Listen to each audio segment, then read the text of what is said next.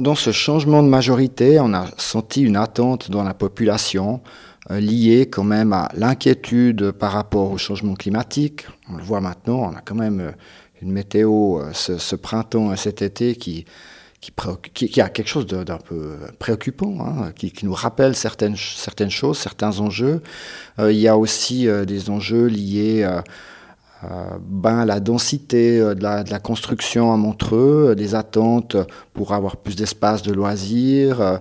Et voilà, c'est toujours difficile d'interpréter un résultat électoral de façon univoque. Il faut, c'est, souvent les causes, les causes sont multiples, mais ça, on sent que c'est un changement qui est attendu.